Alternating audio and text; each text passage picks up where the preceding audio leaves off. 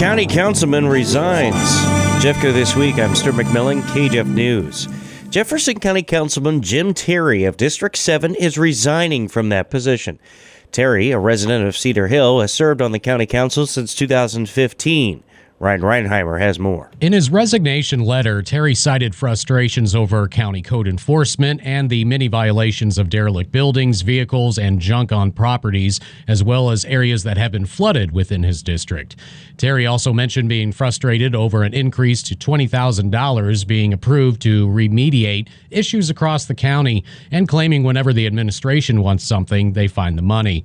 Another issue he mentioned was the failure to update the 20 year master plan. Reporting for Regional Radio News, I'm Ryan Reinheimer. Jefferson County Executive Dennis Gannon accepted his resignation on Friday. Terry's resignation will take effect May 31st, allowing time to find his successor.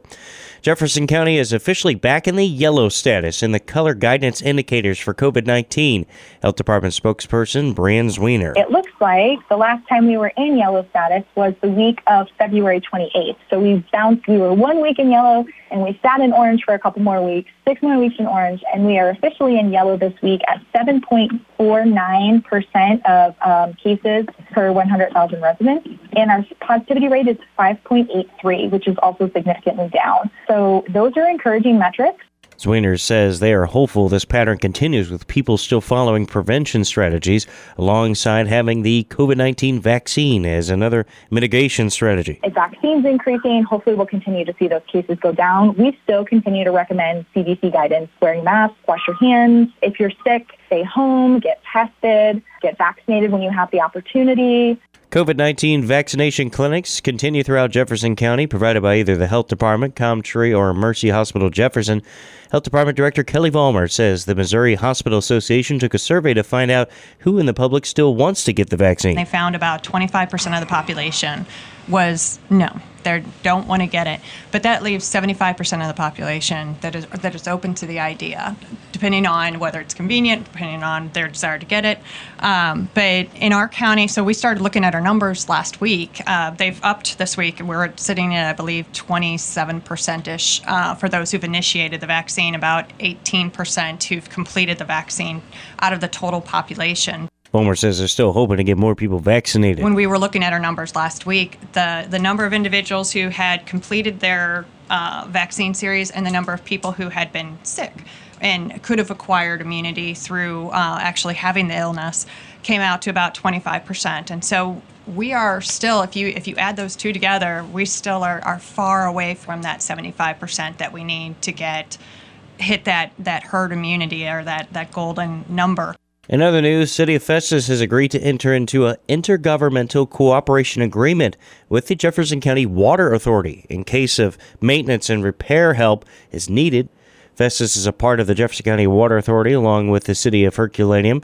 Festus Public Works Director Matt Unrein says they want to allow their city mechanic to be able to do emergency work for the group if it's needed. Yeah, of course you guys are you have relationships, Water District, with your uh, your vendors out there. There's nothing bad that, that, that they're doing. It's just this is an opportunity for them if they have a problem, it's an emergency, and their their guy can't get on it for a couple days. Bring it down to us. We can fix your, your Bobcat or your, your pickup truck we can get you back on the road. And that's what this framework does. It just allows us to share that resource and help, again, one of our brothers in government. Festus City Administrator Greg Camp says since most municipalities don't employ a mechanic, this would be a good idea to help in a pinch. Smaller communities don't necessarily have that. Smaller agencies don't have that, where they typically will have to take it to a local mechanic. Uh, and there's nothing wrong with that. A lot of you know, a lot of cities contract for services from a third party. We do that on a number of things, but in this particular instance, if the Water Authority, because it's such a small organization, and obviously Festus is a member of that, we wanted to uh, make sure that they had a kind of a backup plan. Uh, if they ever needed uh, mechanical services, we'd be able to be able to provide that. The agreement could be extended to help other municipalities in the future as well. Festus is bringing food trucks to the library parking lot this month. It's called Mondays in May Food Trucks. Barb Lowry, Director of Tourism and Recreation with Festus. So, the first four Mondays in May, we're going to have a different food truck every week on the library parking lot. We'd love to see this evolve into a monthly event with several trucks, probably a Friday or Saturday afternoon, but this is our first step into just kind of getting our little toes wet. So I've got Dohack Snack Shack on May 3rd. May 10th, Daddy O's Cheesesteaks will be there.